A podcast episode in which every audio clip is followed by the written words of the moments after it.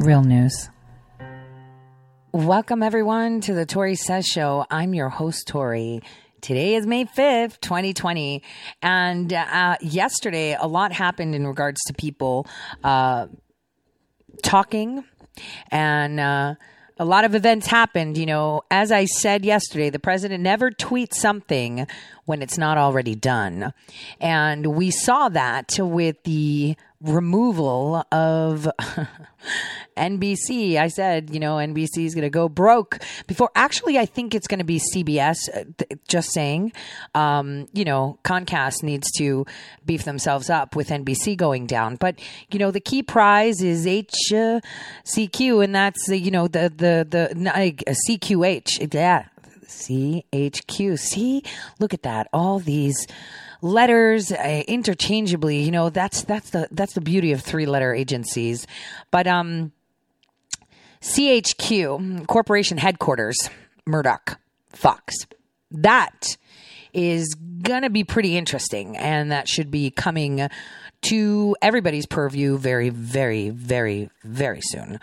So we see that uh, there was a change, I would say, with uh, things as they come. Now we're going to talk about Brennan and Comey and how, uh, with Clapper assisting them, of course, has come together to uh, show us exactly what is happening. I mean, we're talking crimes. We're not talking, you know, whatever. These are crimes crimes, crimes against humanity.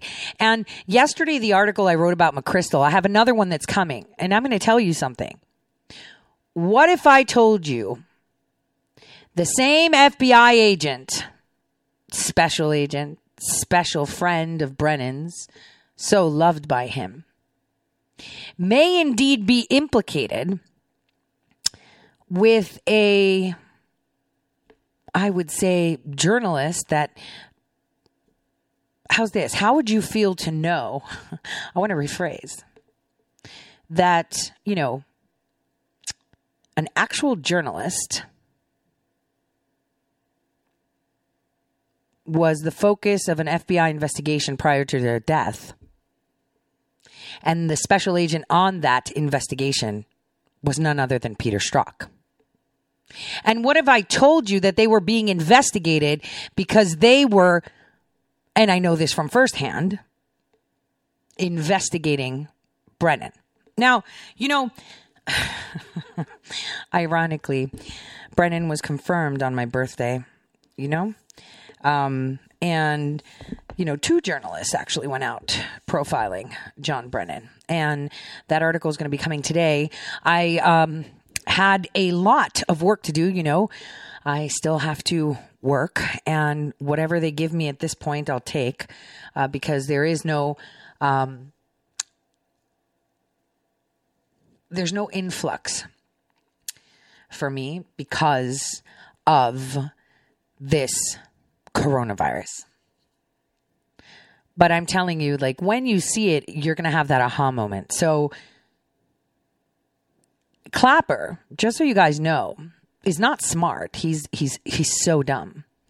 But he was well networked and poised. Just wanted to say that.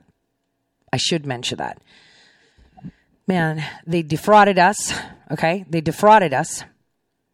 They knowingly and willfully willfully did everything they did. So now that we have Brennan and Strzok and all these people in a little hot box and we're looking at them, this is why it takes time.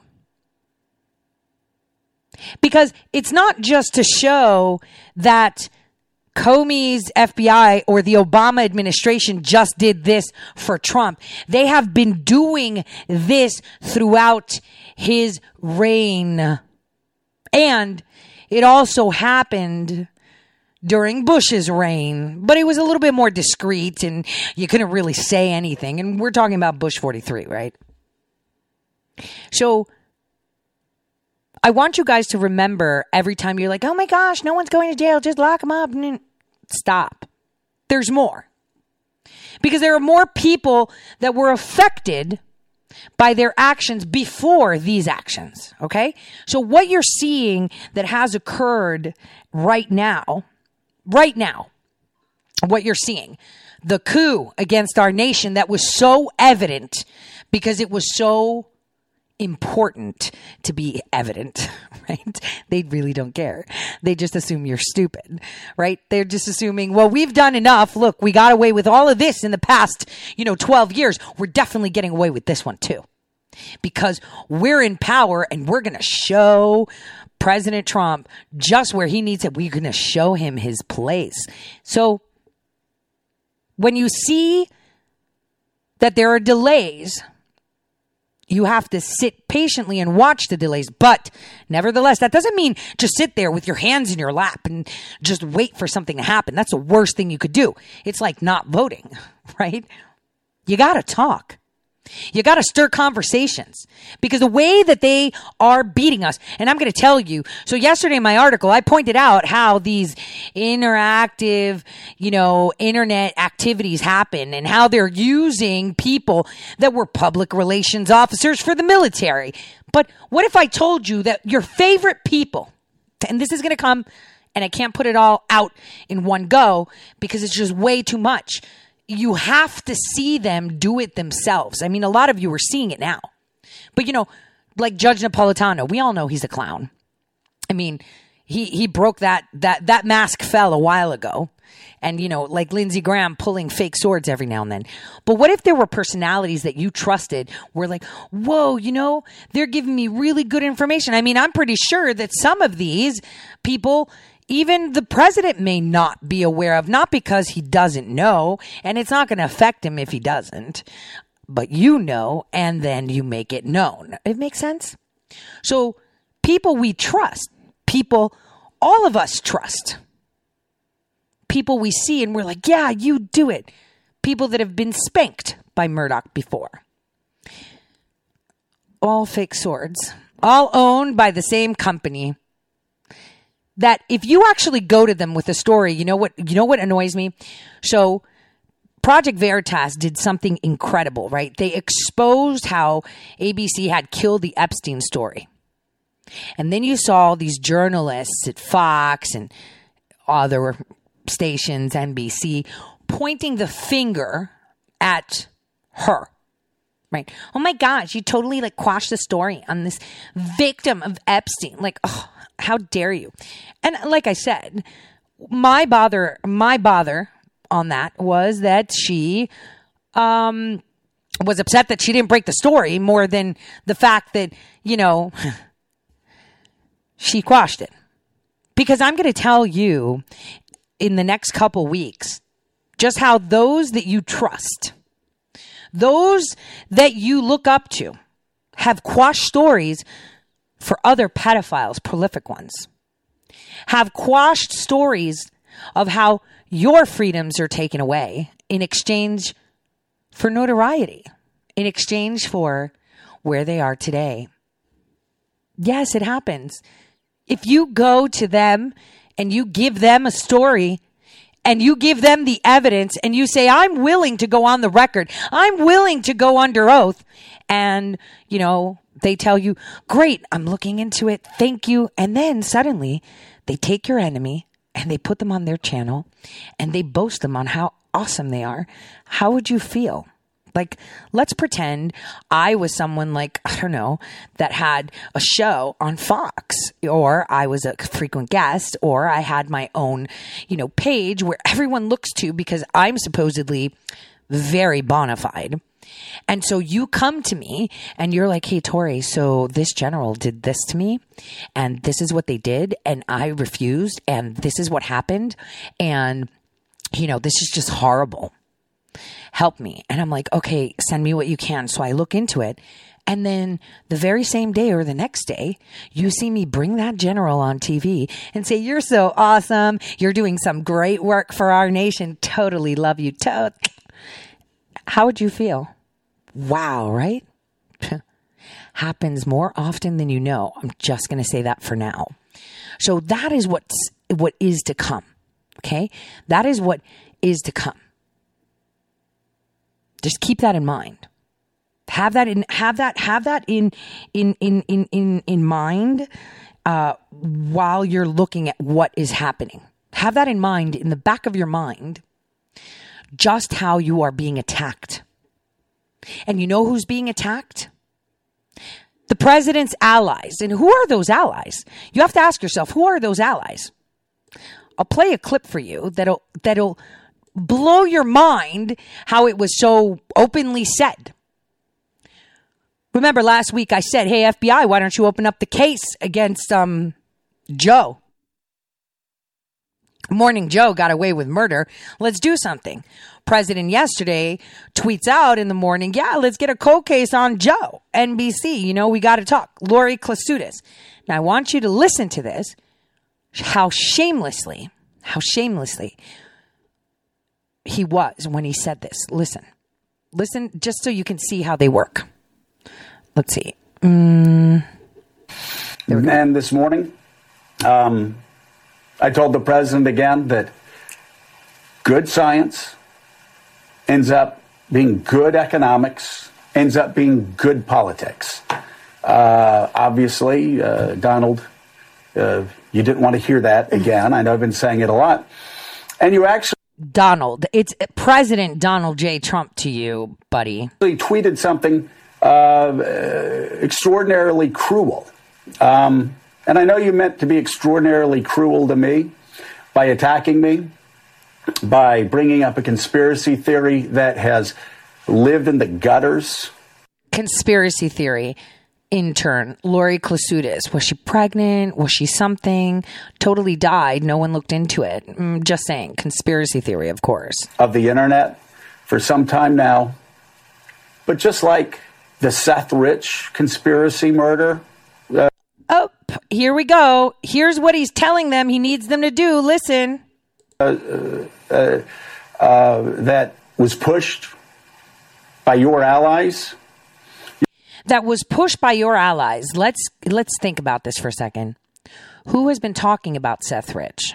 Ah, American citizens. Who has been talking about Seth Rich? Voters, constituents, people that want to know. Because you didn't hear it from the mainstream media. They stitched it up real quick. I mean, they were put in order really quick. Who talked about Seth Rich? So what happened with Seth Rich? Apparently his family suffered. So his family decided they're going to sue everyone. Correct? I mean, in that case, Breitbart's family could have sued and Michael Hastings' family could have sued because people were like, yo, that was murder, murder, murder, murder. But no one sued then, right? Because it wasn't a problem then. They would quash you and you'd have no say. But right now, patriots are protected. Citizen journalists are protected. They are acknowledged as actual journalists. You, who tweets today, is an actual journalist. But just listen. Talking about Seth Rich now. That's a conspiracy. You don't understand the pain you cause.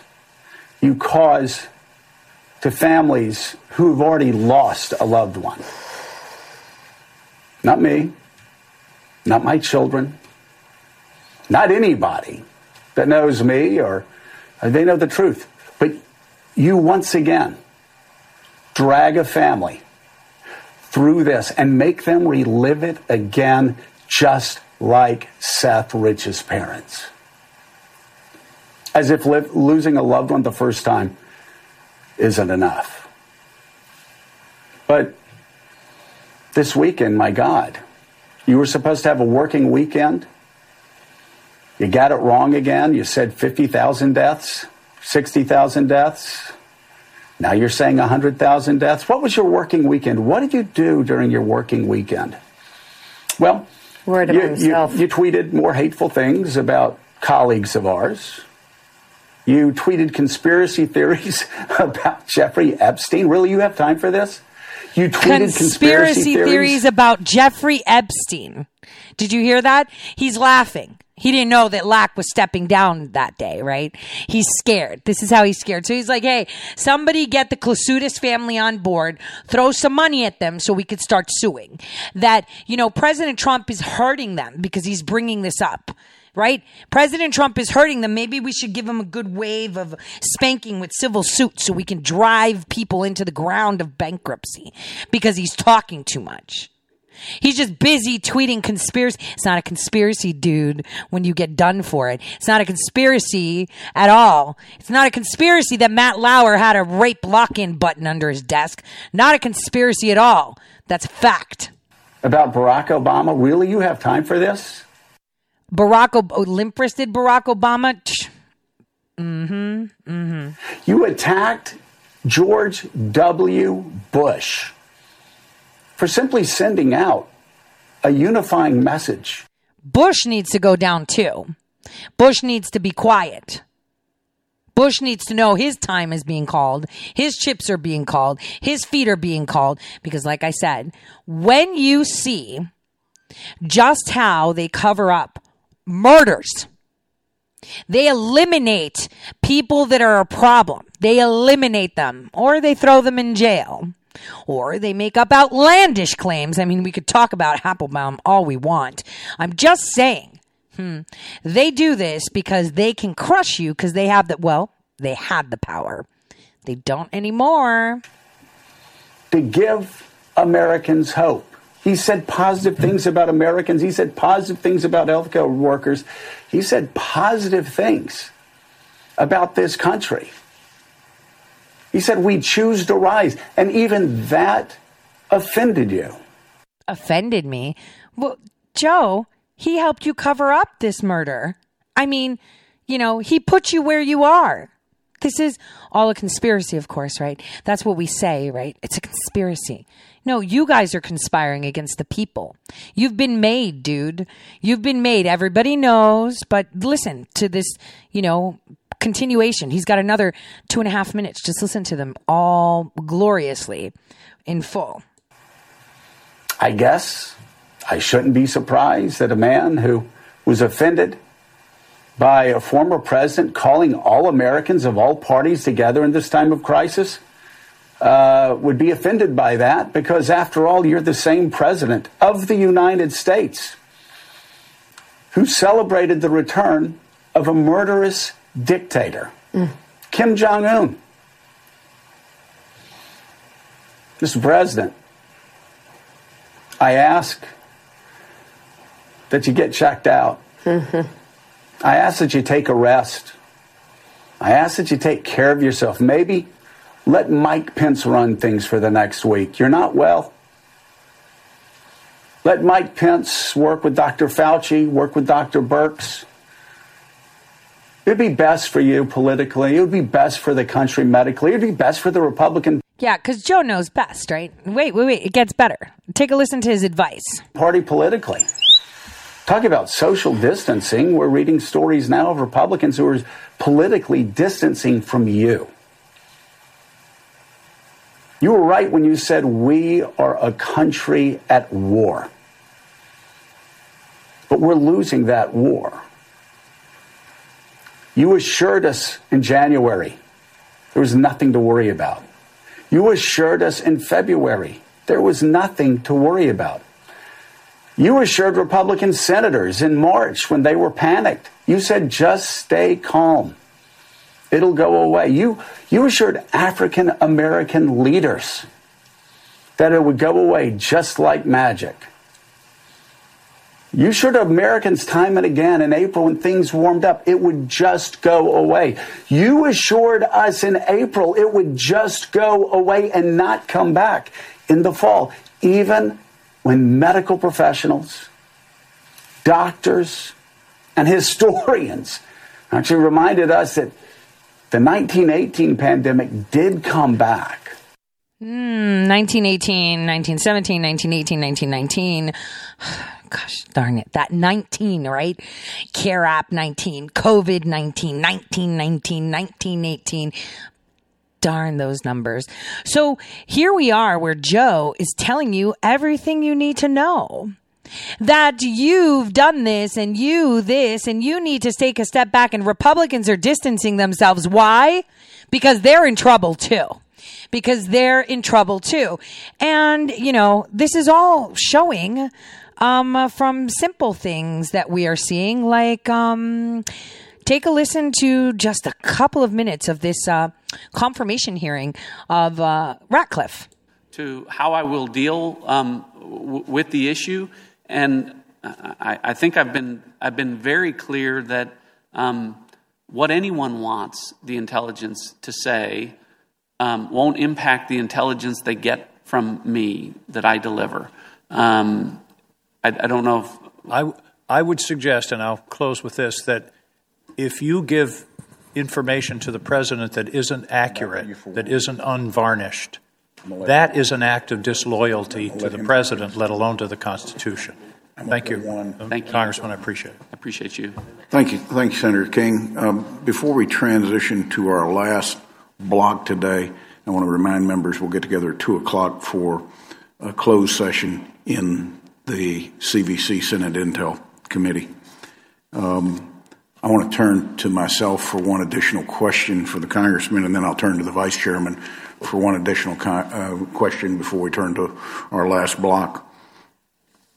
Congressman, your experience on the House Intelligence Committees illustrated the importance of comprehensive oversight. Part of that oversight is being able to dig into the finished intelligence products. For those of us that have been on the Intel Committee um, prior to 9 11, we understood what processing raw intelligence was really like because we didn't have finished product.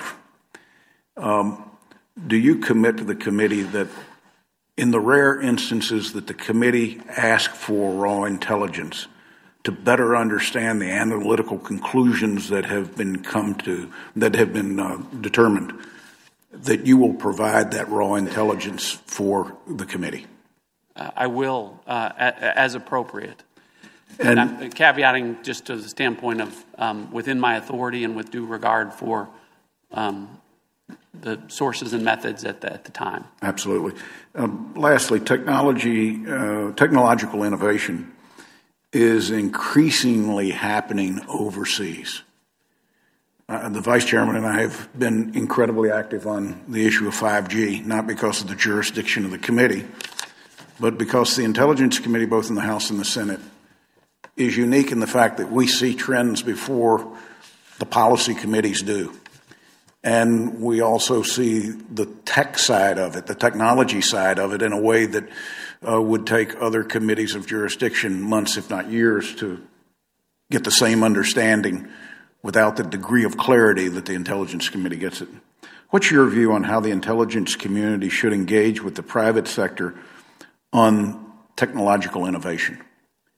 Um, well, I think uh, it's a great question. It ties into what you said, the issue of 5G and, and where that where that race stands right now, and the um, where you know rising powers like China um, are with re- with regard to the development of um, uh, 5G, you know, global networks, and uh, our ability to ensure that uh, interconnected global networks are safe uh, really will demand, consistent with the 5G strategy and Senator Cornyn's bill that's now a law with regard to that, um, that we um, that we work harder to work with the private sector and take advantage of um, the technology expertise that we need there to to make sure that we're first in all of these places. When we talk about emerging technologies, uh, Chairman, um, you know, we have the best intelligence enterprise in the world. Um,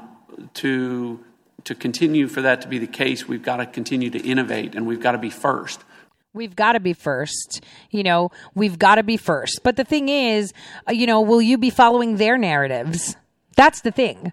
What narratives will you follow? Will you follow your gut or will you follow the narratives? We've got to be first and best on cyber issues, on AI, on ultimately on quantum. But, but 5, 5G is where we are with regard to that issue now, and it's the pathway um, to being first in those areas. And so, uh, again, it's uh, something that's vitally important, and um, uh, that's my perspective. Thank you. Vice it is vitally important. Do you know why? Because the at, at the end of the day, you know, it shouldn't be just in the hands of the few quantum tech. I mean, I have um, access to algorithms that are insane, and I've never made it, you know, a secret about these predictive algorithms that allow me to time travel ever, ever.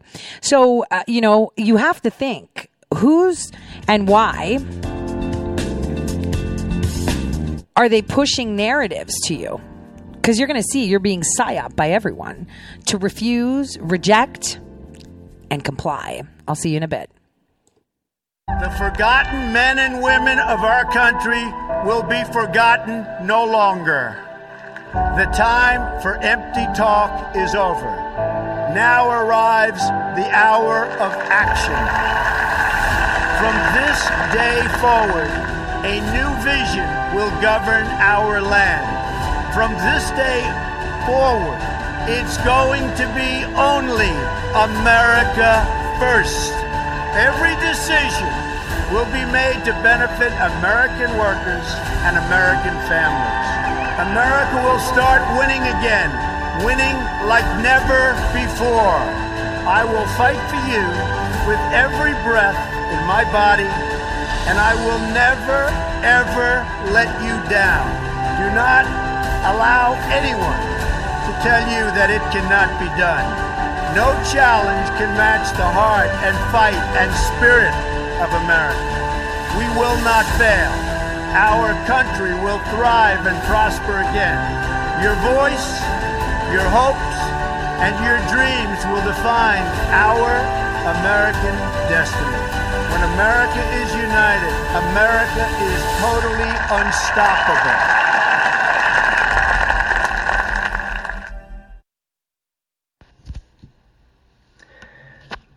Hello, my fellow patriots. My name is Michael Flynn Jr., and I am the proud son of General Flynn. Your support of the last two years has been incredible and will never be forgotten.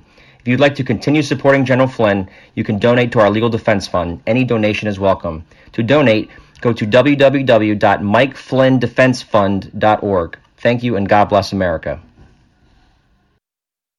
Hi, I'm Laura Loomer, and I'm running for Congress in Florida's 21st Congressional District. Wouldn't it be horrible if we lived in a nation where journalists were silenced just because they confronted the political and media elite? You might think that could never happen in America, but it did. And to me. For confronting people like Hillary Clinton on her corruption and Ilhan Omar for her ties to radical Islamic terror groups, I have been banned on pretty much every single social media platform. And if that doesn't sound extreme enough, I'm also banned on Uber and Lyft. I know, I cannot understand that last one either. When this all happened to me, I contacted the media and members of Congress. I asked them for help. I kept calling, I kept emailing, but I never received a reply. And that's when it hit me. I'm a well known journalist who has the phone numbers of the most powerful people in politics and media, yet I couldn't get any assistance. What on earth would the average American do if the same thing happened to them? I realized then that if I wanted to see change, that I would need to run for office. The American people deserve representation that listens to and acts on their concerns. So here I am, running for Congress in Florida's 21st Congressional District, because the American people deserve a voice and a representative who, like President Trump, will keep the promises they make and speak up loudly and clearly for that silent majority.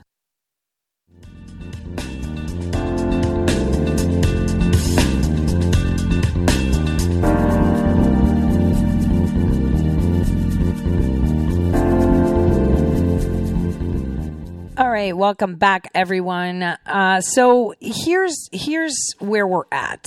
We're at the point where we have to decide what's real and what's not, and you have to just you know rely on yourself because you know I, I had I had a um, you know face covering right masks only because whenever I would travel to big cities I would, I can't stand, you know what? Being a smoker and not being able to do smog. There's certain areas like in Atlanta or DC sometimes and New York. I hate smelling the stuff on the train. And I literally put lavender essential oil, seriously, on the mask and I just wear it just, you know, just to smell nice stuff because, you know, certain trains in New York smell a certain way. just saying, even the metro in DC. So we all know, uh, you know, the, the smells and how off putting they are. And considering you know my my health issue, uh, you know I I was a little bit vulnerable to smells. Um, so it wasn't more so oh just the smog. It's like the the the, the yucky smell. So for me, it was always an accessory to wear when I, I knew that I wasn't feeling too good. I was queasy. And, you know, it's, it's way better than embarrassing yourself. Like, oh gosh, that smell just came real quick and I'm just going to upchuck right here. Right. So I'm just going to say this was a fashion accessory for me. But now I noticed you know, and it's something that I picked up being, you know, traveling throughout Asia, um, and even in places like Italy, uh, France, um, Greece. There are cities that are literally in valleys, and you can see the smog covering it. It's like a layer. You could see it sometimes, especially when it's hot. Oh my gosh! Um, so now they're telling you Okay, here's where we have to pick narratives, kind of like, you know, uh, Ratcliffe kind of put out. Like throughout his first block of questions, it was all about what narrative are we going to stick to? It's not what facts, it's the narrative. So now we're going to have this big push coming along to make everyone want to, you know, accessorize and, and wear these masks and make it a way of life. And if you refuse to wear this mask, then you will not be allowed to have service. And that's incredible if you think about it, because nobody can force you to wear it unless they think that you are a risk and they have to prove you are a risk to others that you can't have your face showing. So what we need to be aware of is just how far are we going to let them go. So, of course, they're going to bombard you with things like, look, you can have it like this and it could be like this and you should wear it. They're kicking people out that even have letters certifying that they don't need to wear a mask or they can't wear a mask. There are people that can't wear a mask because they have a pre-existing condition that doesn't allow them to wear a mask. You know, like issues with COPD, for example. You know, these people won't be able to walk five feet without falling down. What are they going to do? Wear gas masks? Come on, guys. Let's be real. So now they're going to try to insert this ideology to you, and this will be done through cues, right? Simple cues um, that you know. Oh, look, this person. Oh, that looks good, and we should just you know move it along this way. So the question is, how are you? How prone are you to just follow the masses? How prone are you to be like, yeah, totally? Cause hey, you know, I was, I was treating it like a fashion accessory when I travel to places because I wanted it just for my own personal reasons. But now they want to force it upon you. So you know what the easiest way is to do it? Make it cool. Make you feel like, yeah, you know, this is what I'm um, protecting and I look good, you know. I'm sorry. But they're so predictable we're going to see tons of this stuff popping up on how, you know, you should focus on these things and follow the lead of all these people. We'll have models and stuff and billboards with people with, you know, oh, that mask is so pretty, you know, because they want to condition you. They want to condition you to, um, you know, kind of, uh, focus, right, on how things are done. They want to condition you. Now, I, I wanted to, um, to mention something that was sent to me, which is going to be really curious. Connecticut, Democrat, representative. It was sent to me, and I can't believe that it was sent to me because I sometimes feel that my listeners are either in my head or in my pocket. So because it was sent to me, I'm going to, it was going to be talked about tomorrow because I have an article for that. And I like to put it down so that way you can see it and absorb it acoustically, right? But what if I told you that the CARES Act was actually introduced in January of 2019? What would you say? You'd say what? Pandemic? Huh? What? I'm confused. HR 748 CARES Act by the 116th Congress introduced on January 24, 2019 by Representative Joe Courtney. Can you say pandemic? You're going to say, Tori, why didn't you put it in there when you were talking about the infodemic? Because it wasn't time. Everyone's still in panic. Everyone's still in a box. What? What? And you know, that's what's interesting. See how synchronicity works. All these people just come together. I mean, Fox started writing about McChrystal. Obviously, it was a whitewash because McChrystal is very well loved by, by Murdoch, but I digress. Think about it. Mmm. Mmm. So, how do we tell the people you're being duped and they don't get angry? How do you how do you tell them? Well, how's this? We know the ACLU fights for our liberties, right? Well, let's listen to Tucker. How he asks, where are they now? accumulating that we can begin to scale back our mass quarantines, particularly the more draconian elements of them, without disastrous risks to public health. There will always be risk. People will long die of this virus, no matter whether we get inoculations against it or not. But we can pull back a little. We know that because there is evidence of it pretty much everywhere. Sweden never locked down, and despite what you have likely heard, Sweden is still no worse off than a lot of Europe. States in this country, like South Dakota, Iowa, and Arkansas, did not issue shelter in place orders ever. Yet all three of those places were below the national average in coronavirus cases and in deaths. Denmark and the Czech Republic loosened restrictions and have seen at this point no surge in new cases. So it's pretty clear that in many parts of this country we could almost certainly do the same. And yet, some cities and states will not consider doing this. In fact, if anything, they're moving in the opposite direction.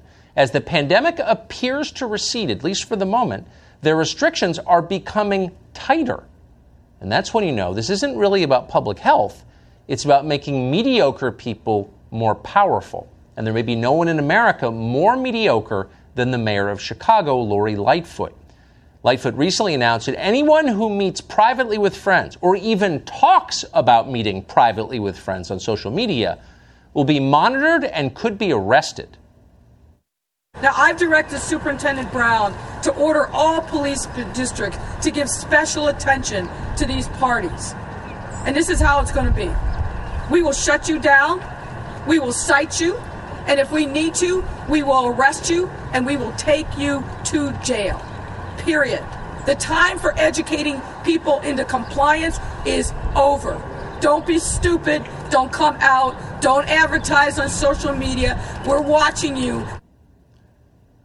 Do the people of Chicago take Lori Lightfoot seriously? How did a, a buffoon like that wind up in the mayor's office? Lori Lightfoot believes she has the power to imprison you if you talk about your weekend plans on Facebook. How did she get the power to do that? Well, that's still not clear. What is clear is that Lightfoot has no intention of following her own rules, living by her own restrictions.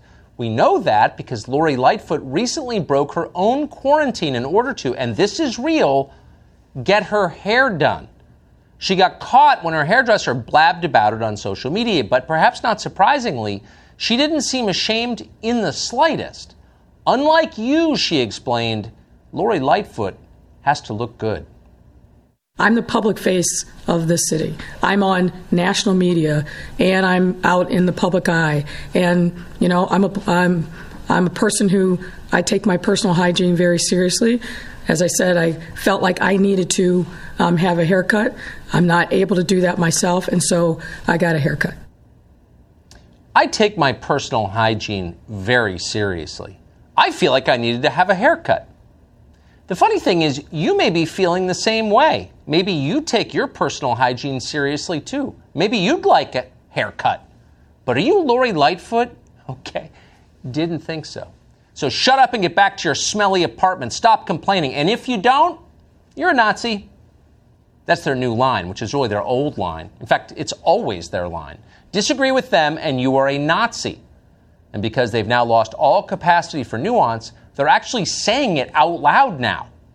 Over the weekend, CNN suggested that anti lockdown protesters in Michigan were, in fact, white nationalists, very much like the ones who marched in Charlottesville famously a few years ago, because of course they are.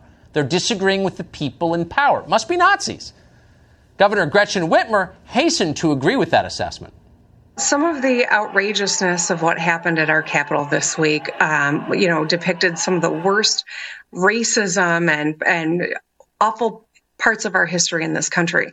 You know, the Confederate flags and nooses, the um, swastikas, the, you know, behavior that you've seen in all of the clips is not representative of who we are in Michigan. So when you disagree with me, says mouth breathing political hack Gretchen Whitmer, you're a Nazi. And CNN agrees because if there's one thing that CNN cannot stand to see, it's dissent. Ordinary people disagreeing with the proclamations of the mighty. How is that even allowed? In fact, just the other day, one CNN reporter whined on Twitter that too many people were going to a park that he liked. So when New York police swooped in to break it up, that reporter applauded. How dare they? It's my park. Over on CNN, they celebrated the arrival of Chinese drones in the skies over New Jersey because what this country really needs is more surveillance and hectoring from the people in charge. Or as MSNBC put it, it's life saving.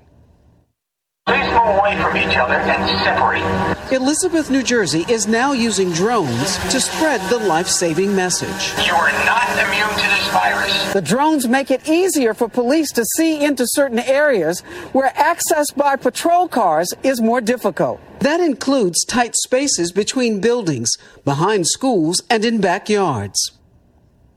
You don't need to be some crazed, wild eyed civil libertarian with a goatee to find all of this pretty distressing.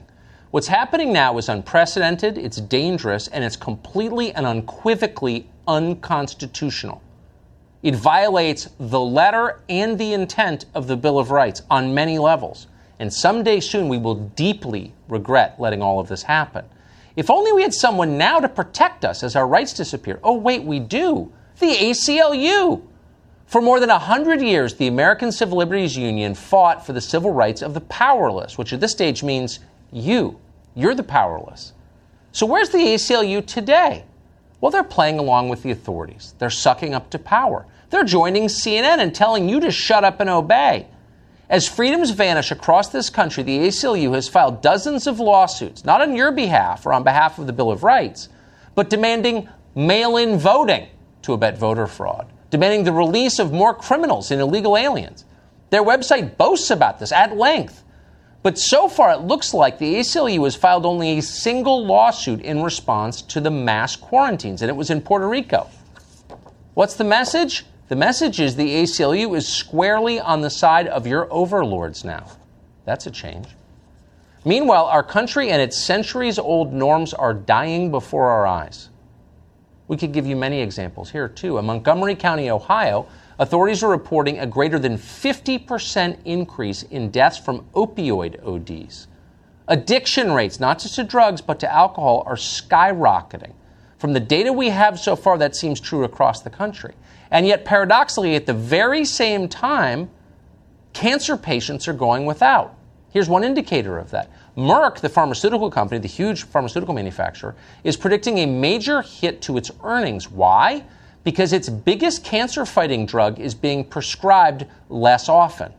It's not that fewer people have cancer or they need it less, it's they can't get into the hospitals or they're too afraid to. They've been intimidated by politicians into not getting cancer treatments vaccines, checkups, major surgeries, all being delayed. People will die as a result of this. In fact, they already are dying, and that's fine with the people in charge. Just don't plan a dinner party on Facebook. They'll arrest you for that. Okay, now I told you guys how my mother has cancer, right? And she actually couldn't go and get her treatments. Obviously, she was in her last cycle, but she couldn't get her treatments because of coronavirus too. So I just wanted to put that out there. So what is going on? You know, I tweeted out something and Chris Berg, thank you, but you're moving up my timeline. It really, you know, it's interesting just how everything seems so planned, but no one's talking about how it was planned. And it makes you wonder just how much we've actually known. How much do we know? How much can we know? How much will we know? And it's all about us. We're the news. We're the ones that are making the news. Nobody else is doing it. You are the news. And the thing is, we should focus on what we are able to talk about now. Because, like I said yesterday, the government should fear us. The people that work for us should fear us because we're their boss. It's not the other way around, right? How many times have we said this? So here's where you get bold. Under the umbrella of President Donald J. Trump, no one will touch you. And yeah, they may silence you on Twitter, but how long are they going to get away with that? I mean, it's only a matter of time till we make it a public utility, and they can't because it is a direct source of information for people. So these are false claims that they are making against the people. This is where they're calling people terrorists, dangerous. You shouldn't be talking. You shouldn't this. Think about it. Think about it. They're pushing narratives that they should not be pushing. And it's all in the name of what? Power. And who has the power? We do, not them. They don't have the power. We do, not them. That's the thing. We have the power. They don't. So why is it, why is it that, that they are able to do what they do? Because they own every single outlet that comes and seeps into your ears and in your eyes as input. Again, we've said it before. Allow them to show you who they are. Allow them to pull their own pants down because that's how everything works, right? But that doesn't mean you stay on the sidelines silent. That doesn't mean, you know, you focus on one thing and not on the other. You should be focusing on everything. You are now the CEO of your own domain, of your nation, and you should be taking active part in that. We can hack the reality hackers because we are many and they are few. And they cannot silence us. Now, here's speaking of hacks, Let's listen to someone talking about Chinese drones because we're going to get into this in the second hour. And I really want you to listen to this two minute clip uh, with Tucker and, you know, Gaetz. Our dependence on China, the coronavirus paradoxically has increased it in many places. Dozens of American cities and states are using Chinese drones manufactured by DJI, a Chinese company, to monitor citizens for social distancing. There's a massive problem with this. As Congressman Matt Gaetz of Florida says, he is pressuring the Justice Department to investigate and potentially halt the use of these drones. Congressman Gaetz joins us tonight. Congressman, thanks a lot for coming on. So, why, apart from the civil liberties concerns, which are important, I would argue, but why are these drones dangerous? China is massively expanding a Trojan horse spying operation in our country, and your local police department may be unknowingly helping them. The United States Army, the Department of Interior, they banned their use of these DJI drones, citing vulnerability and potential value for other countries. The Department of Homeland Security wrote a scathing report that said that China specifically goes after local law enforcement. They did so even before the coronavirus so that they can get key information, transmit it to the Chinese government, and then our own Department of Homeland Security wrote that this is precisely the type of information we're worried that China might sell to terrorists. So even before the coronavirus, Tucker, you had this company reducing their prices for drones by 70%. They drove U.S. manufacturers manufacturers out of the market. And since coronavirus, DJI is openly bragging that they have just donated these Trojan horse gifts to over, you know, 22 states, to over 40 municipalities. And when I talk to these municipalities in my own investigation, they say, well, it's no big deal. We just fly them around the parks and tell people to disperse, or we just make sure folks are social distancing. But the information that's being collected makes our nation more vulnerable. And I believe the Attorney General, under the existing authority authorities he has under the cybersecurity laws should immediately ground the entire fleet of DJI drones used by U.S. law enforcement. We should not be spied on by our own government in giving the information then to a foreign government that's hostile. Ah, so that sounds great, right? Wait, let's just listen to what Tucker's response is first, and then I'll give you mine. Man, I hope you stay up late every night until you get that done. I mean, that's something that could be done as you just described it very quickly, and that needs to be done. Congressman, thank you. Stroke of a pen. For your vigilance on that. Amen. Stroke of a pen. So, what you said, Representative Gaetz, is perfect. Why should we have law enforcement spy on us? But he's not saying that for that. Okay. So DJI makes most of these drones. The state of North Dakota has a lot of Chinese tech too, but they make their own drones. So here is where you see how Gaetz is owned, right? I'm going to demonstrate this to you. We like Gaetz. We don't like Gaetz. Follow the money, man. Look at who's donating to his campaign and his funds, and you'll see that it's American made drone operators and creators. Are you paying attention now? Mm. We shouldn't use the Chinese. We need to place orders for drones here so we can monitor our people. Drones here that are done by contractors that are owned by foreign generals and officers and or Microsoft. This is where we need to be paying attention. Yeah, what he said was great, loved it. But what he was saying in between was not. We shouldn't be spying on our sins. I've been talking about these drones being deployed in North Dakota, facial recognition, you know, oh, you cough, I'm following you, right? And I haven't played that clip yet. I got a clip on that too. But listen to what he said. He didn't say we shouldn't be following people around with drones. He said we shouldn't be following them around and giving the information to China. Hold on, man. You telling me that my car, you know, my Toyota, my Hyundai is transferring information back to the countries? you know, what if I have a Kia? You're going to tell me that Korea is getting uploads from my car? Stop. This is all about the money. Are you are you are you on board now?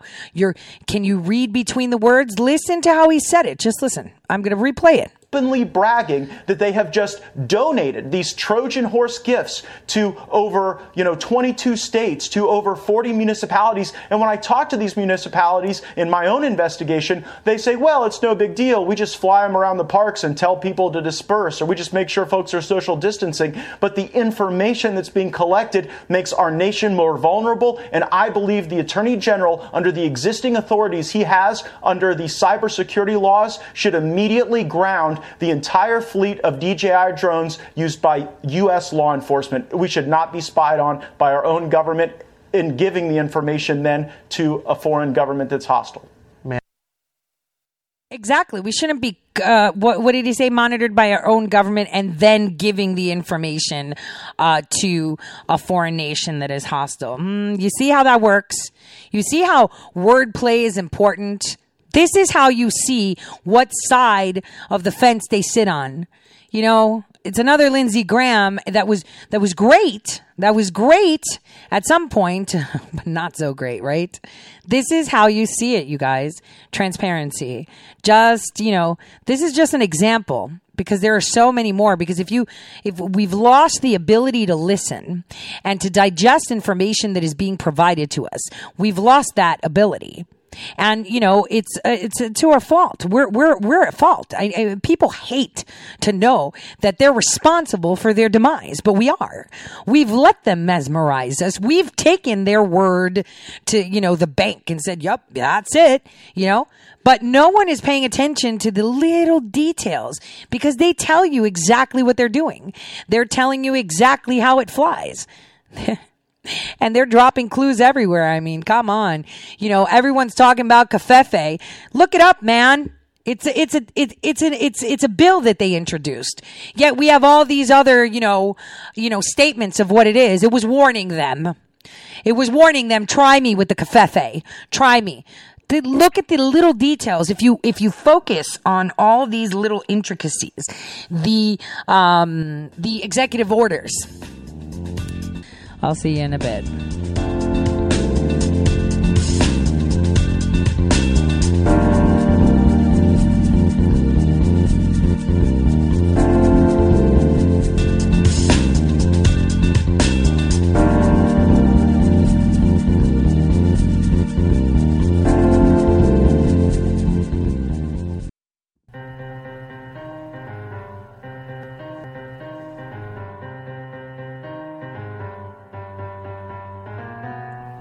Real news.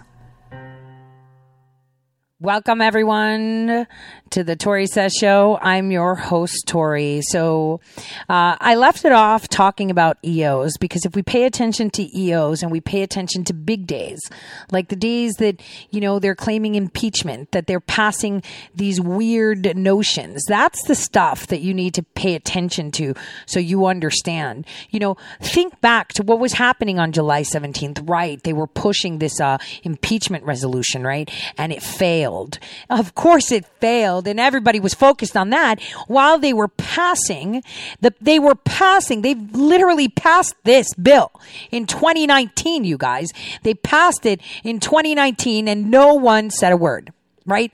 Because uh, d- July 17, 2019, the House passed it, and then um, yeah, the House passed it, and it, and it was done there, and then it was passed to to go into the Senate in um, March of uh, March 25th and that was like a 96 to zero, um, whatever. Uh, then they resolved some differences, and then the president signed it on the 27th of March. A year later, more than a year later, because I saw, you know, the the reason that I state this is because for some reason people believe that only good people can time travel and time travel is a real thing not the way you conceive it right but it's an actual thing so think of them you know creating what it is to be created that's the thing so um the concern that we have is that the name um, of the bill was indeed changed, right? We should point that out. Uh, but, but, it was nevertheless introduced in January.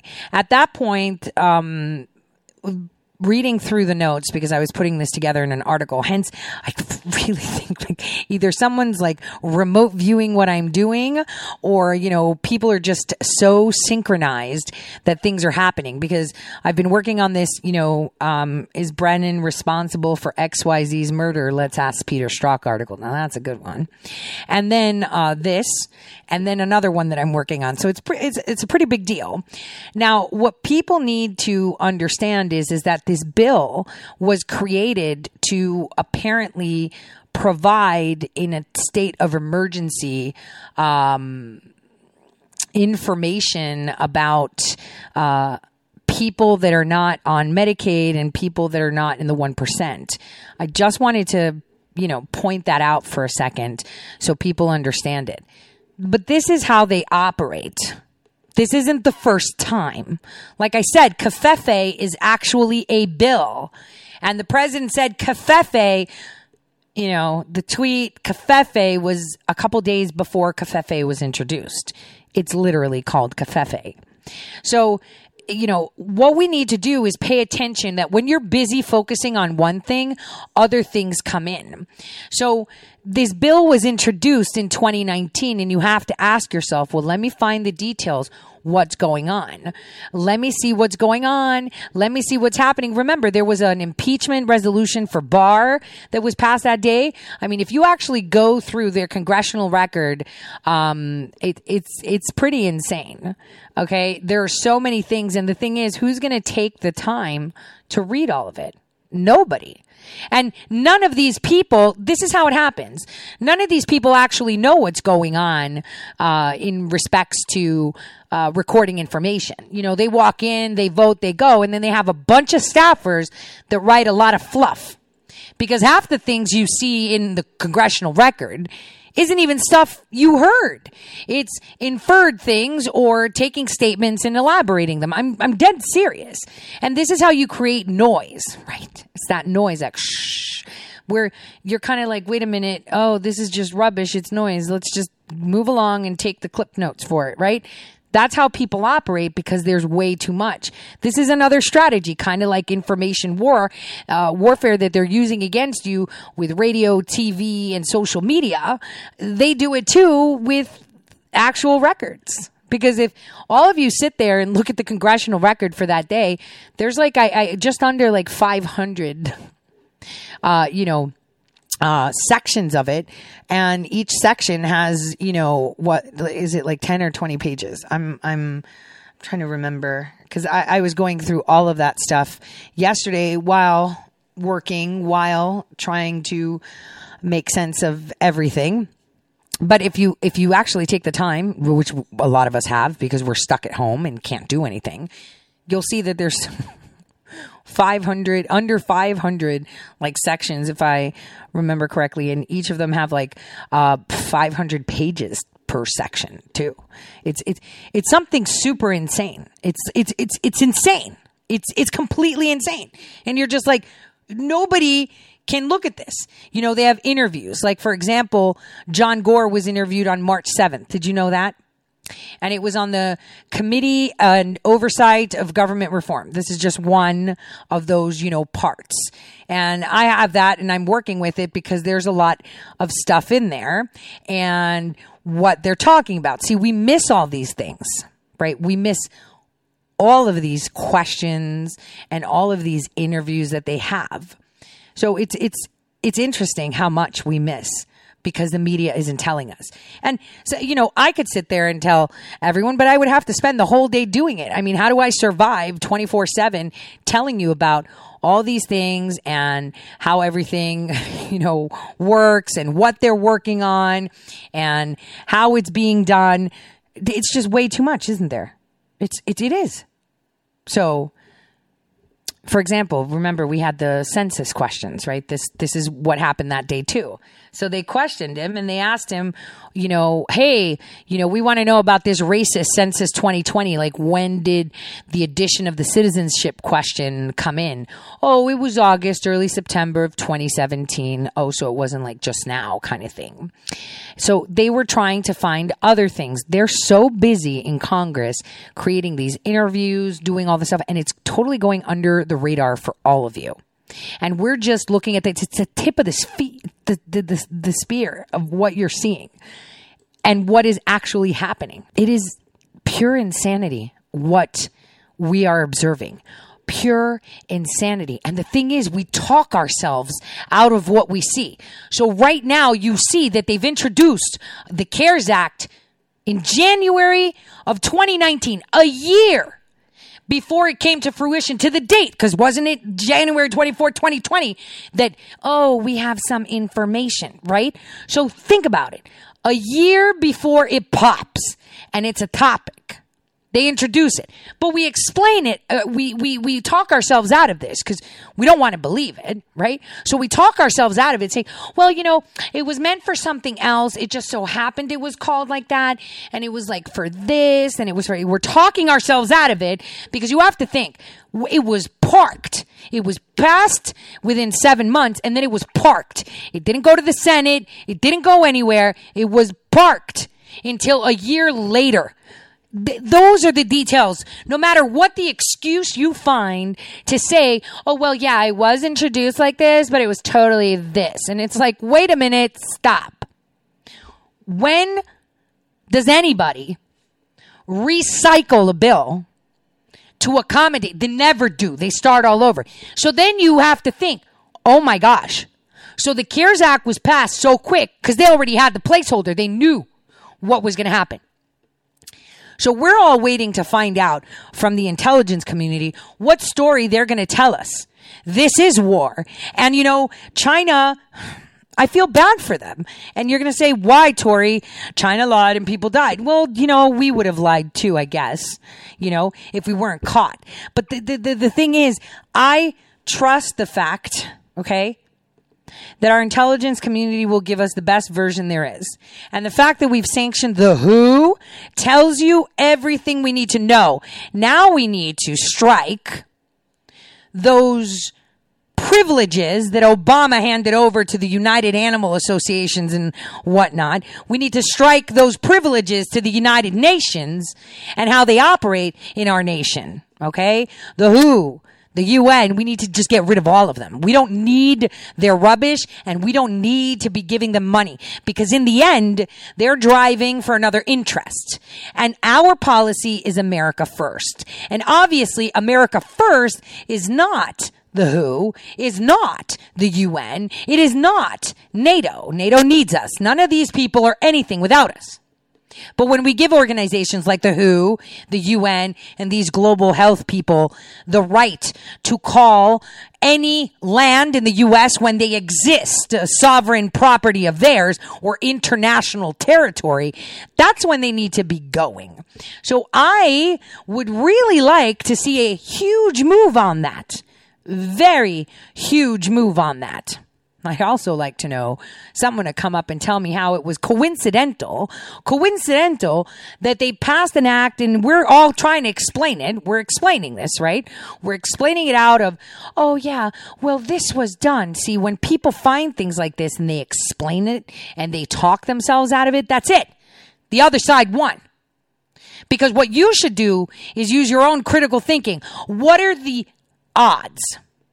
That an act with the bones for the CARES Act that was passed just a few weeks ago existed a year to the date where the president was advised. Think about it. I mean, you got to be real dumb if you think these are all coincidences. Really, really crazy. Silencing all of you. And sometimes most of you silence yourselves. What hurts the most is that I see so many people talking about truths and pushing truths, and they yield at the first point of pressure. The first point of pressure. The minute they're pressured, oh, you're going to get banned. Oh, you better follow me because no one will follow you. Oh, you're going to have this. Oh, Facebook is coming. I'm going to delete your group and then you're going to delete your, I'm going to delete your page. So you better obey. Most of you buy out. And that's human nature. But again, that is the quality that we need to remember. Self preservation in a time of war is not the way things work. Sorry, it doesn't. And if you notice, that anyone that goes against the mainstream narrative is now painted as a conspiracy theorist, a crazy, con, you know, deplorable, you know, oh, let's not even talk about Q. I mean, and I don't want to. Um, I'm not a Q denier. And there's, what do you mean Q denier? Okay, let's talk about it. Let's do this. Let's do this for a second. Someone asked me why the Daily Beast is so obsessed with QAnon. It's okay. We'll have the Daily Beast answer that in like a couple days, I'm pretty sure. They'll answer their obsession. Obsession. Obsession. So, what is, you know, QAnon? Everybody wants to know. And you know, everybody seems to think they know. Some people think it's a wise man. Other people have this insane idea that it's the president of the United States. And it's like, um, so if he ever came out and said it's him on that board, there could be some serious implications with presidential communications. Oh, it's probably from someone from the White House. No, maybe it's someone that has a back door to the cloud presidential archives that can pull pictures that he puts on there because they can. I don't know. Quantum computing and stuff you know, maybe they, this is a group of people that you don't know and the intelligence community doesn't know. The FBI doesn't know. Nobody knows they exist. Well, they do know they exist, but they don't know how they're doing it. Has anyone ever asked, you know, Code Monkey, like, how is all this stuff going? Is someone actually logging on? Told you about TweetDeck. I'm just saying, like, the insane push to silence something that's good, that's doing no harm but good, because all of us is, uh, have to understand one thing human nature doesn't change. Uh, you know, our primordial sin was based on obedience and curiosity. Yes, obedience and curiosity. So, Adam was obedient to the woman because she was giving him stuff, right? she was she was like his lover, his partner. And the woman was curious and so, you know, the snake, right? The snake. And so curiosity is a double-edged sword. Coupled with our, you know, obedient gene because I, I heard a friend of mine tell me that today and I wanted to say something, but I was like, if it's making you happy, I'm not going to correct you. But they said, you know, I, I, I believe that I just need to focus on being obedient, an obedient servant to the word, and, you know, for so many days and I'll be better. Wait, no. The Lord never made man to be obedient, ever. And obedient to the word would be obedient to God, but you are his child and he wants you to exercise that curiosity, but within the bounds of good, right? So you could, in one way, say it's obedient, but not so much because free will and all. So think what this program has done to the people worldwide is allowed to tap into that innate curiosity to discover and to unearth and to, you know, cross uncharted waters of knowledge. Because as humans, you have the uh, in cons- uh, constant want to learn from a baby. You see something shiny, you follow it. You're learning, you're walking, you're touching, you're putting everything in your mouth because that's the most sensitive at that point because your sensory receptors on your appendages aren't so, um, so, um, in, uh, I would say, uh, instant because you know you're growing obviously right so there's it's always changing but your mouth the sensors there are always aggregated this is why babies put everything in their mouth it's not just the teething it's it's the feeling so we always want to learn. So, ways that you can convey information is by telling people, trust me, I know. Uh, other ways you could do it is through audio, visual. Um, you can do it through writing. Uh, you can do it through preaching. Uh, you can do it through um, dissemination of actual tangible objects.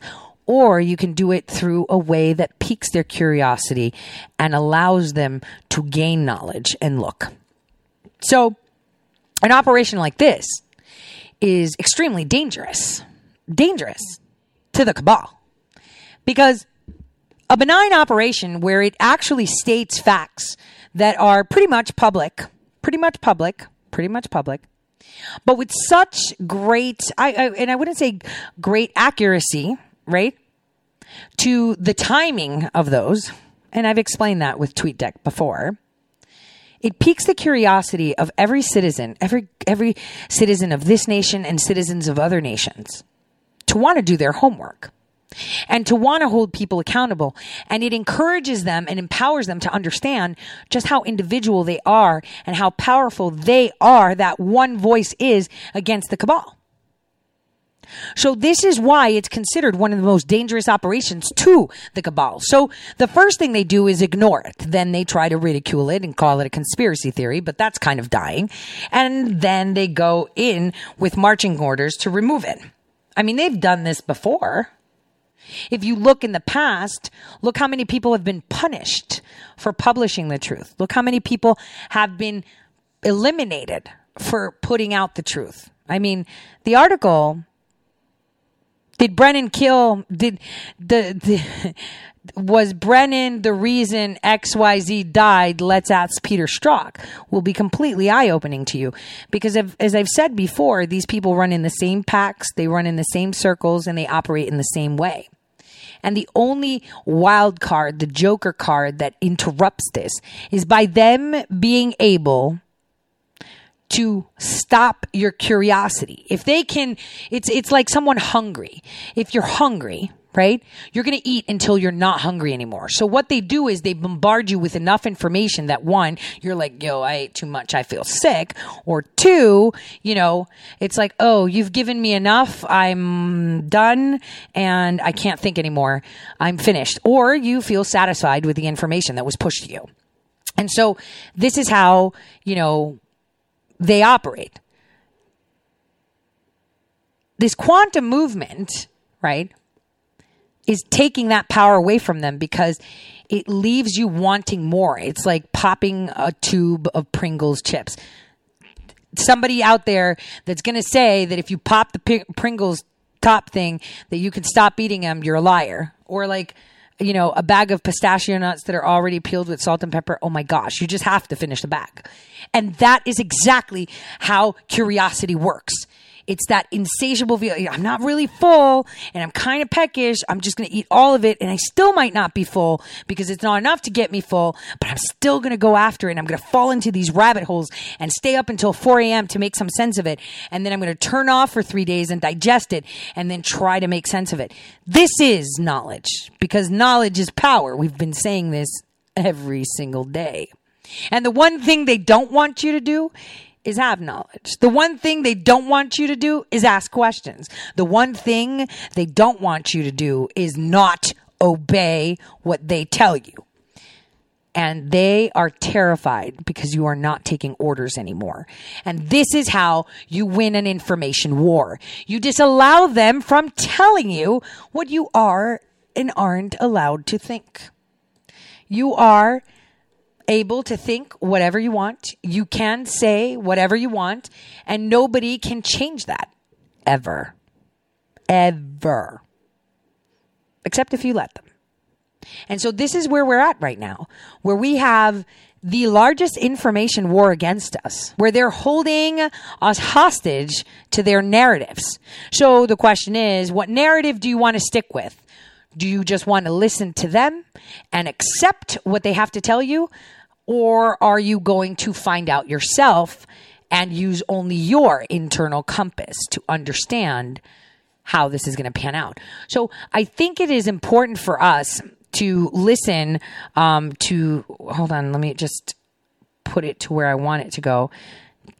To these next statements that um, our new ODNI will uh, is answering. Okay, I want you to take a listen. One that's apolitical. Um, it has to be one that gives the unvarnished truth, as Senator King uh, has said repeatedly, um, without shading um, and without consideration for what anyone wants that intelligence to say.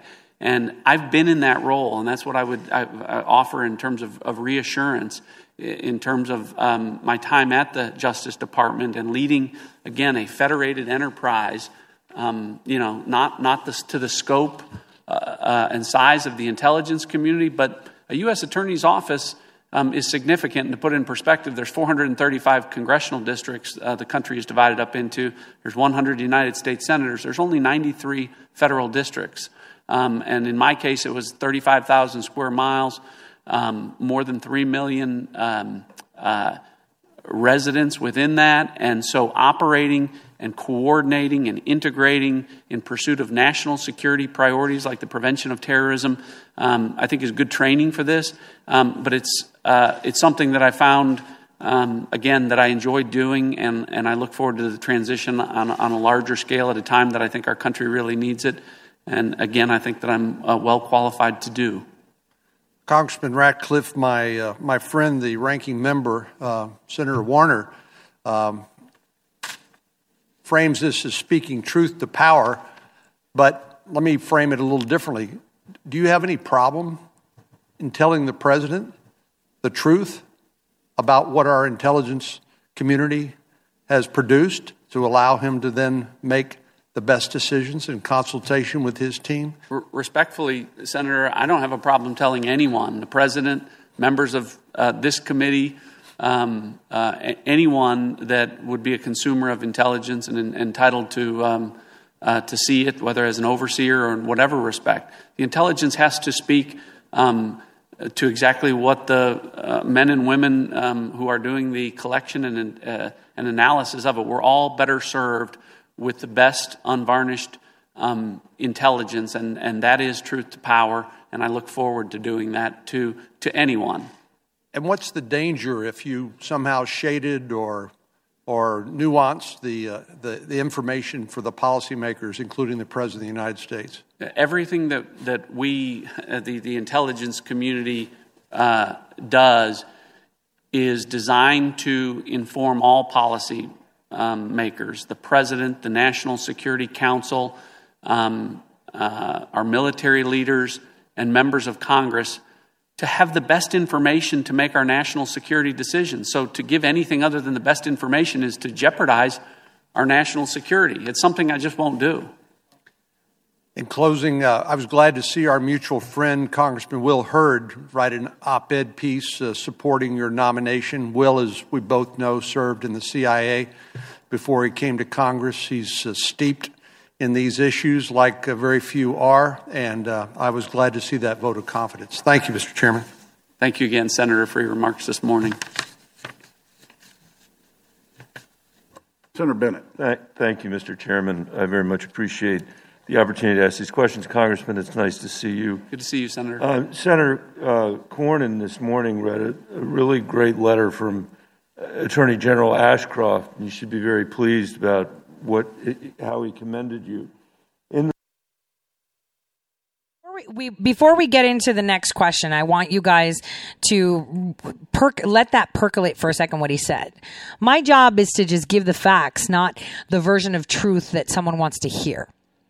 Because, you know, I, I, I noticed I tweeted that out and, you know, I'll probably get backlash with my article, but you know, it's going to drive me to change it because I was going into the direction of explaining but here's where I get notifications of people saying factcheck.org says it doesn't substantiate legislative history of the CARES Act doesn't prove COVID 19 uh, conspiracy. See, this is it. This is how you now are no longer impartial to just read the act yourself and get a conclusion. But you take what factcheck.org, which also fact checks a lot of other things that said things that doesn't make sense, right? Completely. Um, you know, to convince yourself that this was never a placeholder. When have you ever heard that they've made an amendment to completely replace the original bill? Stop. None of the original language remained. So think about it. Why was the bill put there as a placeholder on the date that the January 24, 2019, right? Or did he say, was it January 25th, 2019 that he told him? So a year to the date that the president is advised of some issue, right? Issue that uh, suddenly this happens. So here's where people uh, convince themselves that um, it's not uh, correct and it's not a pandemic and it's real and this is a conspiracy. This is how people talk themselves out of truths that they can see. This sounds, oh, it was just a coincidence that they just took the name of the bill, kept it the same, and then replaced it and gutted it completely, but kept the name. Stop one second. Whoops. Hold on. So you're telling me that this bill was placed there, right? Placed there. You gutted it, but kept the title, and you replaced it rather than make a new one. I'm sorry. I'm, there's something here that doesn't pass the smell test. Okay. Middle Class Health Benefits Tax Repeal Act of 2019. How does that translate into CARES? Oh, nobody knows. Nobody knows.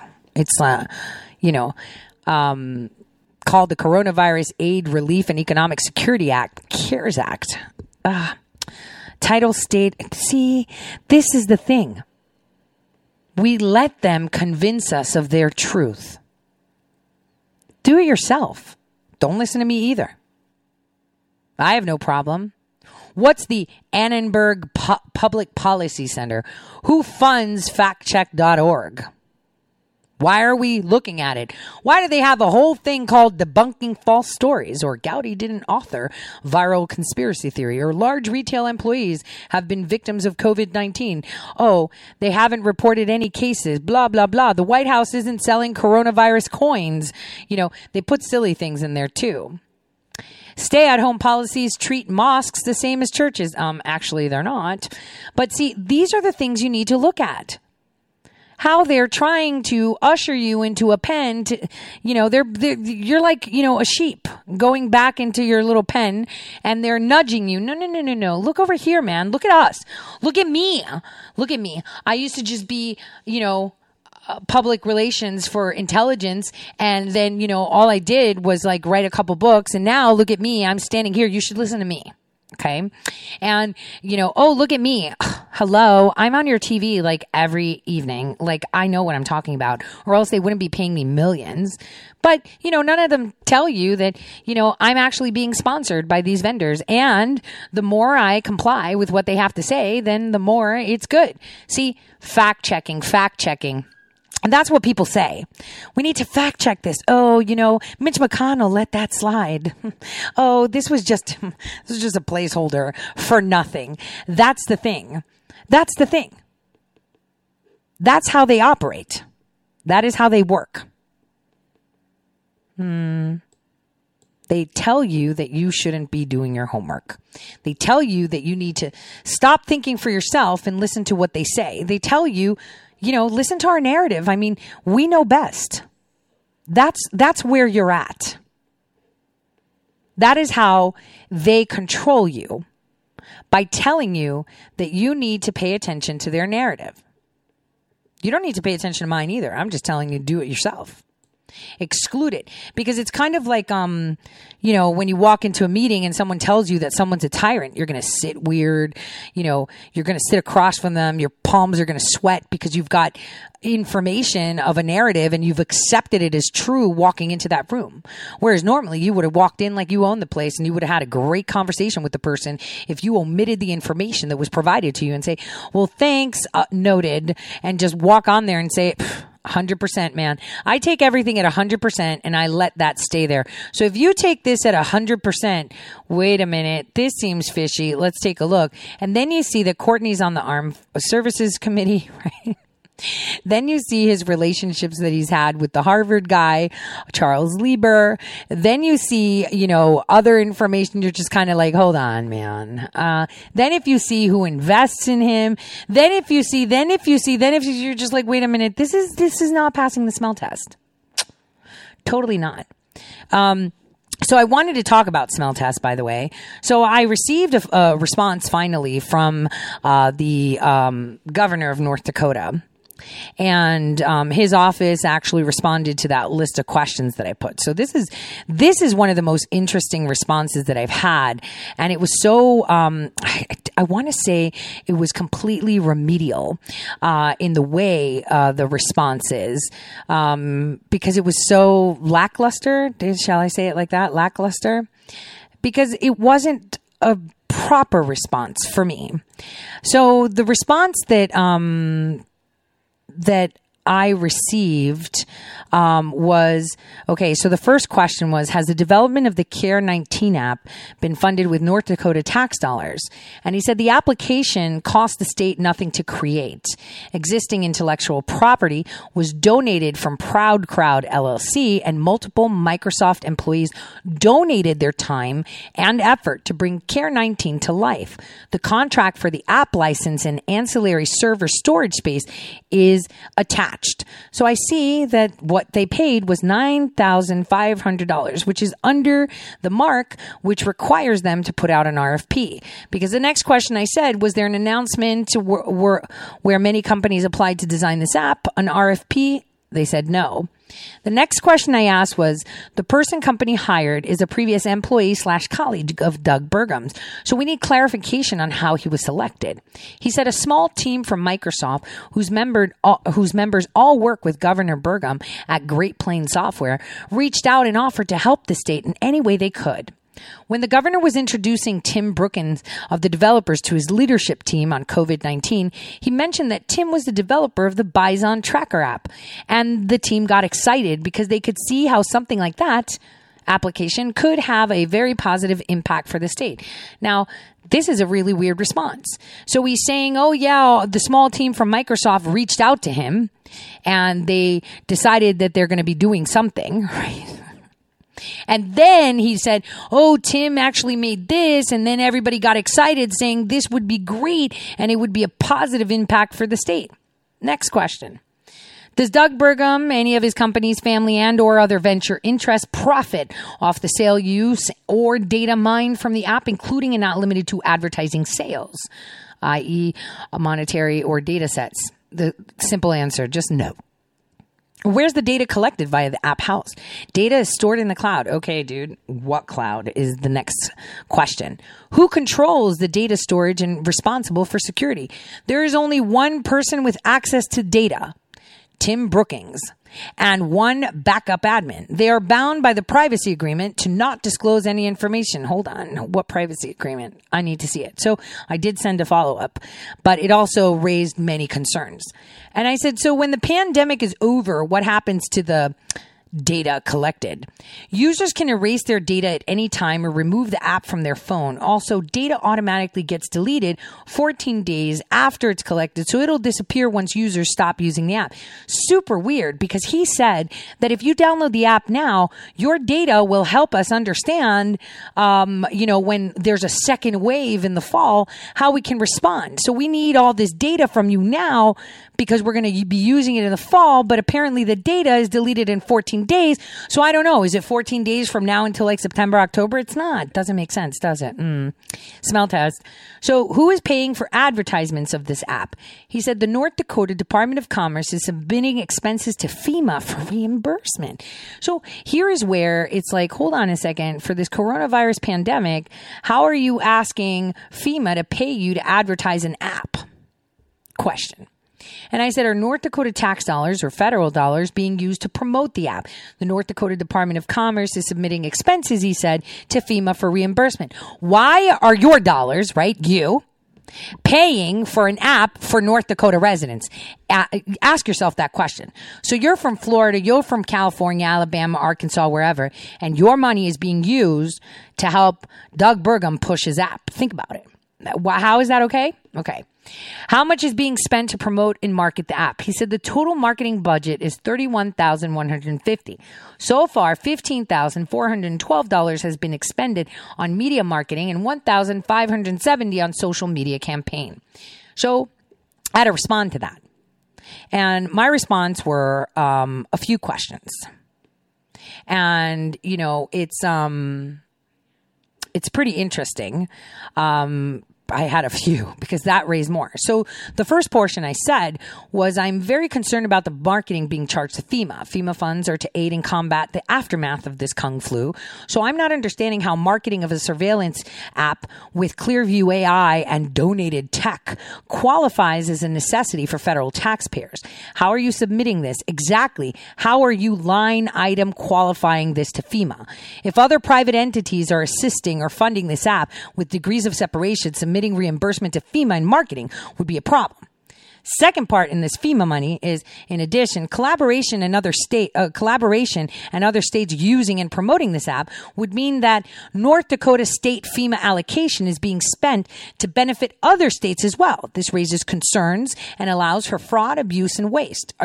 So let me explain this to you. South Dakota is now promoting this app too, and we heard Governor Cuomo talk about this app that Bloomberg is throwing money into.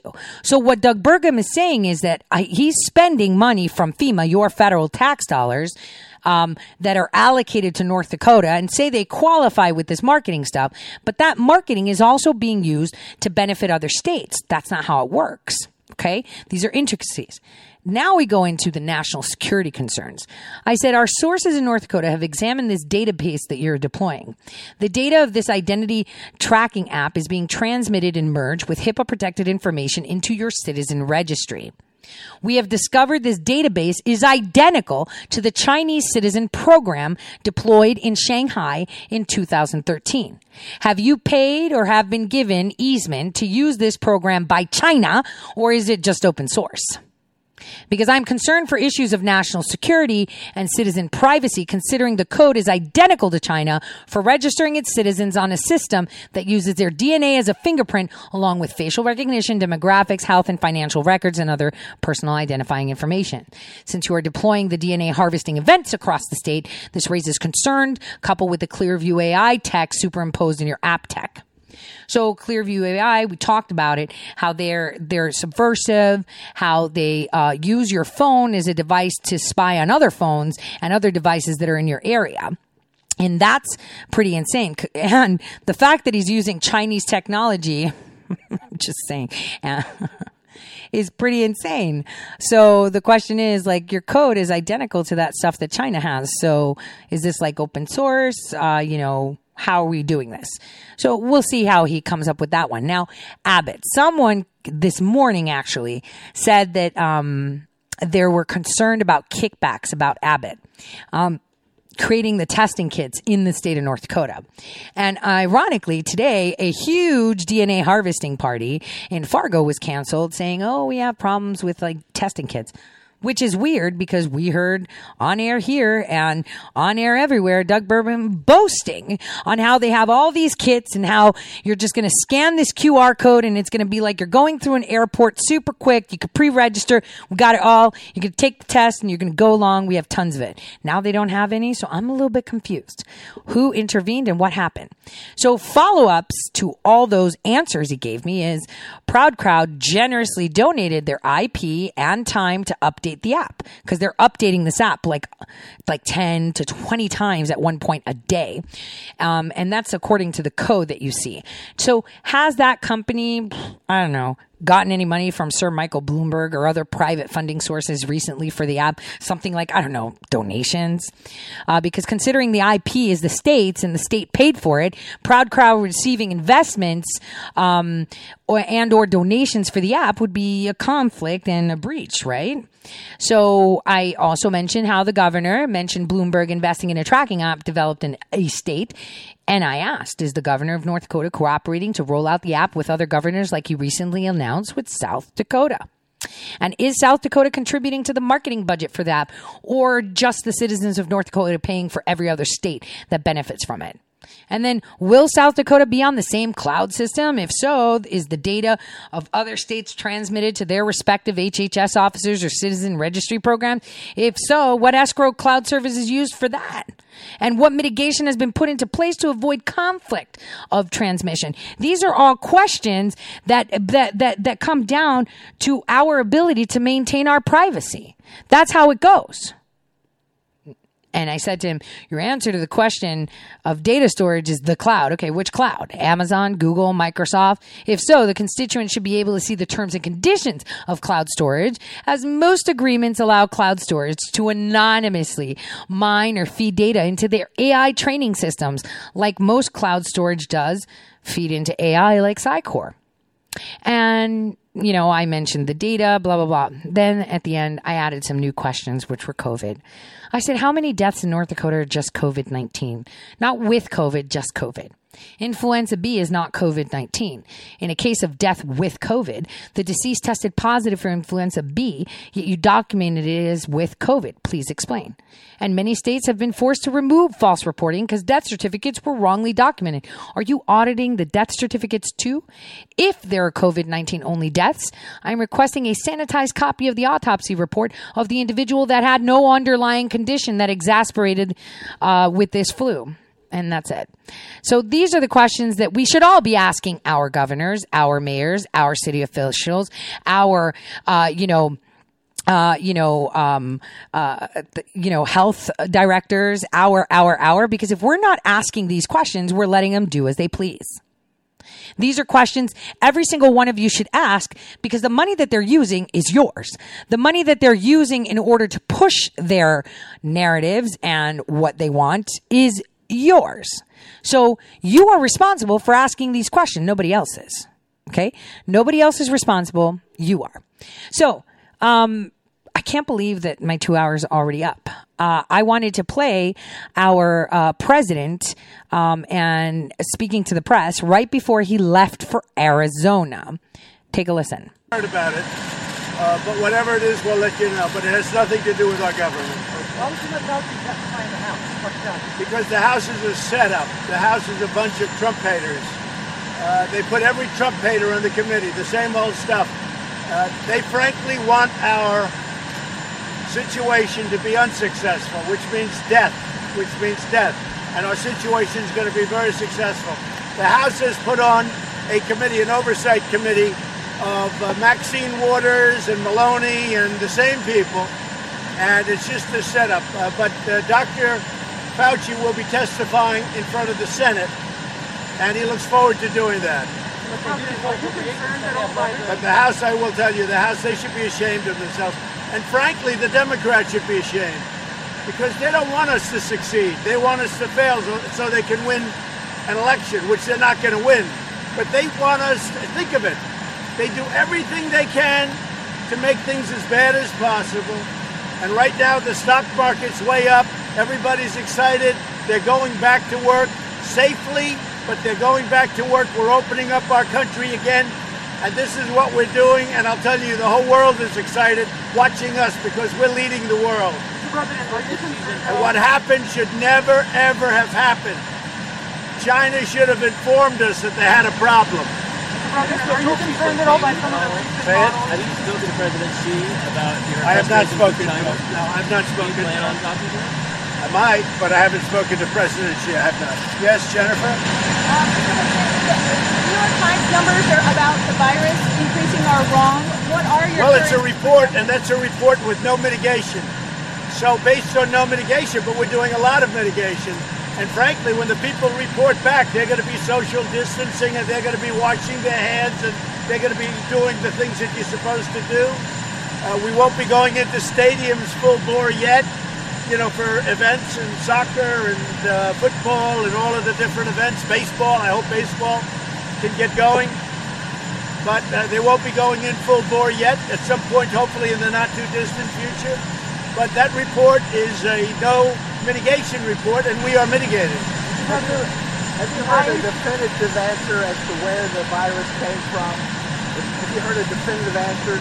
Well, we're yeah, I think we do, but I'm going to. Uh, we'll be reporting on it over the next period of time, Steve. We'll be reporting. There'll be plenty of people ask me that question, and we will be reporting very definitively over a period of time. Sir, do you have any concerns about all the people who are going to be traveling with you today and their potential to be exposed to the virus? No, I don't have any. Uh, everybody traveling has been tested. Uh, we have great testing, and literally they've been tested over the last hour. And uh, the test result comes back in five minutes. We have great testing, or they wouldn't be allowed to travel with me. I mean, I would. Uh, it's not my choice. It's a very strong group of people that want to make sure they are tested, including Secret Service. So they're all tested. Everybody traveling on the plane. The only question I can't answer: Has the press been tested? And I suspect maybe has the press been tested? Steve, have you been tested? Not today. But Well, I trust you. I trust you. You're also going. You're also going. Say it. Wear a mask, sir? Uh, it's a. Uh, I think it's a mask facility, right? Are you going to wear a mask? If it's a mask facility, I will. Yeah, I don't know if it's a mask facility, but uh, Honey, we'll go to see Honeywell. They have done an incredible job on many fronts, and so I'm going to pay my respects to a great company and a great state, the state of Arizona. They do make N95 masks. They make N95, Yeah, yeah. because they and they do, and they make them good. They don't make the ones that don't work, like we got sent from certain other countries. No, no, like other people got sent from other countries. We're making massive numbers of masks. We're making our ventilators. We have the best testing anywhere in the world, not even close. The antibody test, you see what's going on with that? That's going to be something that I don't look. We have so much testing. I don't think you need that kind of testing or that much testing, but some people disagree with me and some people agree with me. But we have the greatest testing in the world and we have the most testing in the world. President, many of the states that are uh, that are beginning to reopen, uh, they're not following your criteria in terms of having two weeks of reduced. Well, the governors And why- why have, do you think yeah, it's a fair question. The governors have, uh, I have given them great discretion. I respect the governors, and I've given them great discretion. If, however, I see somebody doing something that's egregious or wrong, I will stop it in two seconds. Many of the governors have called me up and asked my opinion, but and and really a lot of them have, and the relationship is very good. But you know the governors are given like on a, a story like that where they're going down and they're going down rapidly, but maybe it's short of the 14 days. They're given a certain amount of discretion. If I see something wrong, though, we will stop. Mr. President, on the on the IHME model, which is now showing 134,000 deaths by August, doubling its previous prediction. Are you concerned that that's happening because some of these states are relaxing guidelines too No, early? no, I'm not, because that, that assumes no mitigation. And less. we're going to have mitigation. No, we're letting people out. But the fact that we're letting people go and go to their jobs, they have to do it. You know, if they held people any longer with the shutdowns, and you're going to lose people that way too. And you already have, I'm sure. But between drug abuse and, I mean, they say suicide, a lot of different things. There's no win, just so you know. There's no great win one way or the other, but I'll tell you where there is a win. We're going to build a country. I did it once. Two months ago, we had the greatest economy in the history of the world, the best employment numbers we've ever had in history, right? I mean, everybody agrees. Even CNN agrees with that one. But I will say this we're going to do it again, and that's what we're starting. And I view these last couple of days as the beginning. We're going to build the greatest economy in the world again, and it's going to happen pretty fast. And it will happen pretty fast. Do you know why? So, first of all, uh, now we have the excuse to exclude other nations from producing our products that we use. We have the excuse to say that we need to be American built so that way we can monitor and observe how things are being created and if they have America first in mind. Again, I reflect back to the May 1st executive order of using for our infrastructure for energy. So they cannot be hacked. They cannot be, you know, holy steel. I'm just saying and other things. So we are seeing the foundations being laid. And when the economy busts the gates open, um, you know, it's going to be insane, uh, especially if we get rid of this fiat currency. Coupled with that, that would be one of the most incredible rebounds people have ever seen. Now, uh, just to close this off, in regards to Dr. Fauci and all this, uh, these scare tactics, I want you to listen to this uh, piece that is pretty interesting. Just one minute of what um, the news that is coming of, of, about the testimony from Fauci. Um, the president uh, said uh, that, frankly, the situation. Okay, Fauci will testify in the Senate. The Democrats should be his ashamed. He said. Um, he referenced the House as a bunch of Trump haters. Uh, so it sounds like that is where we are learning about this testimony of Dr. Fauci in the Senate. As we await to hear f- from the president in his own words, uh, this would certainly be a big moment um, in the middle of this pandemic to hear from the lead infectious disease expert um, that has been advising the president, Chris.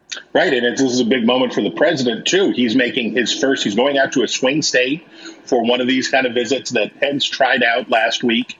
Uh, he's going to go. Will he wear a mask? Who's wearing a mask? How's it going? Uh, and again, Arizona is a swing state and a place where wa- are watching this closely. And there's been a lot of tension between the people who are angry about the lockdown and people who are concerned about this illness. And the president's uh, flying out. He's flying right into the middle of that. And this is all part of an administration that's trying to pitch forward, pivot forward into reopening uh, and away from uh, having to talk all the time about the sickness and its containment. Okay, that's not really answering the question, is it? Here's the answer to the question Why is Fauci testifying to, why is he giving testimony? Ha, question. Oh, but we're going to talk ourselves out of it because it all has to do about the opening. This is where we talk ourselves out of what we're seeing right? We're talking ourselves out of what we're seeing. Why would Dr. Fauci uh, go up there to testify? No one's asking that question. Oh, they're just going to ask him questions about what? That's the thing. About what are they going to ask him? Oh, are they going to ask him about 2005, maybe 2010, maybe 2003, maybe, maybe, maybe? These are all questions you should be asking. And when you're observing the questions, whatever we're going to be able to see outside of closed doors, pay attention to the words that they say, kind of like I demonstrated with Matt Gaetz. Pay attention to the words that they're saying and what is being described. Okay? That's all you have to do. So today, with all the news that's going to be coming out, listen to the words that they're saying. If you're still watching the news or reading tweets, listen to the words. Use your own judgment. Use your gut. Don't let factcheck.org tell you what's up. Don't let me tell you what's up. You tell yourself what's up. On that note, I want to wish you guys a fabulous evening. God bless. And um, it's a crazy day for me. Twitter's acting really funny, banning people, not allowing DMs. More on that. See you tomorrow.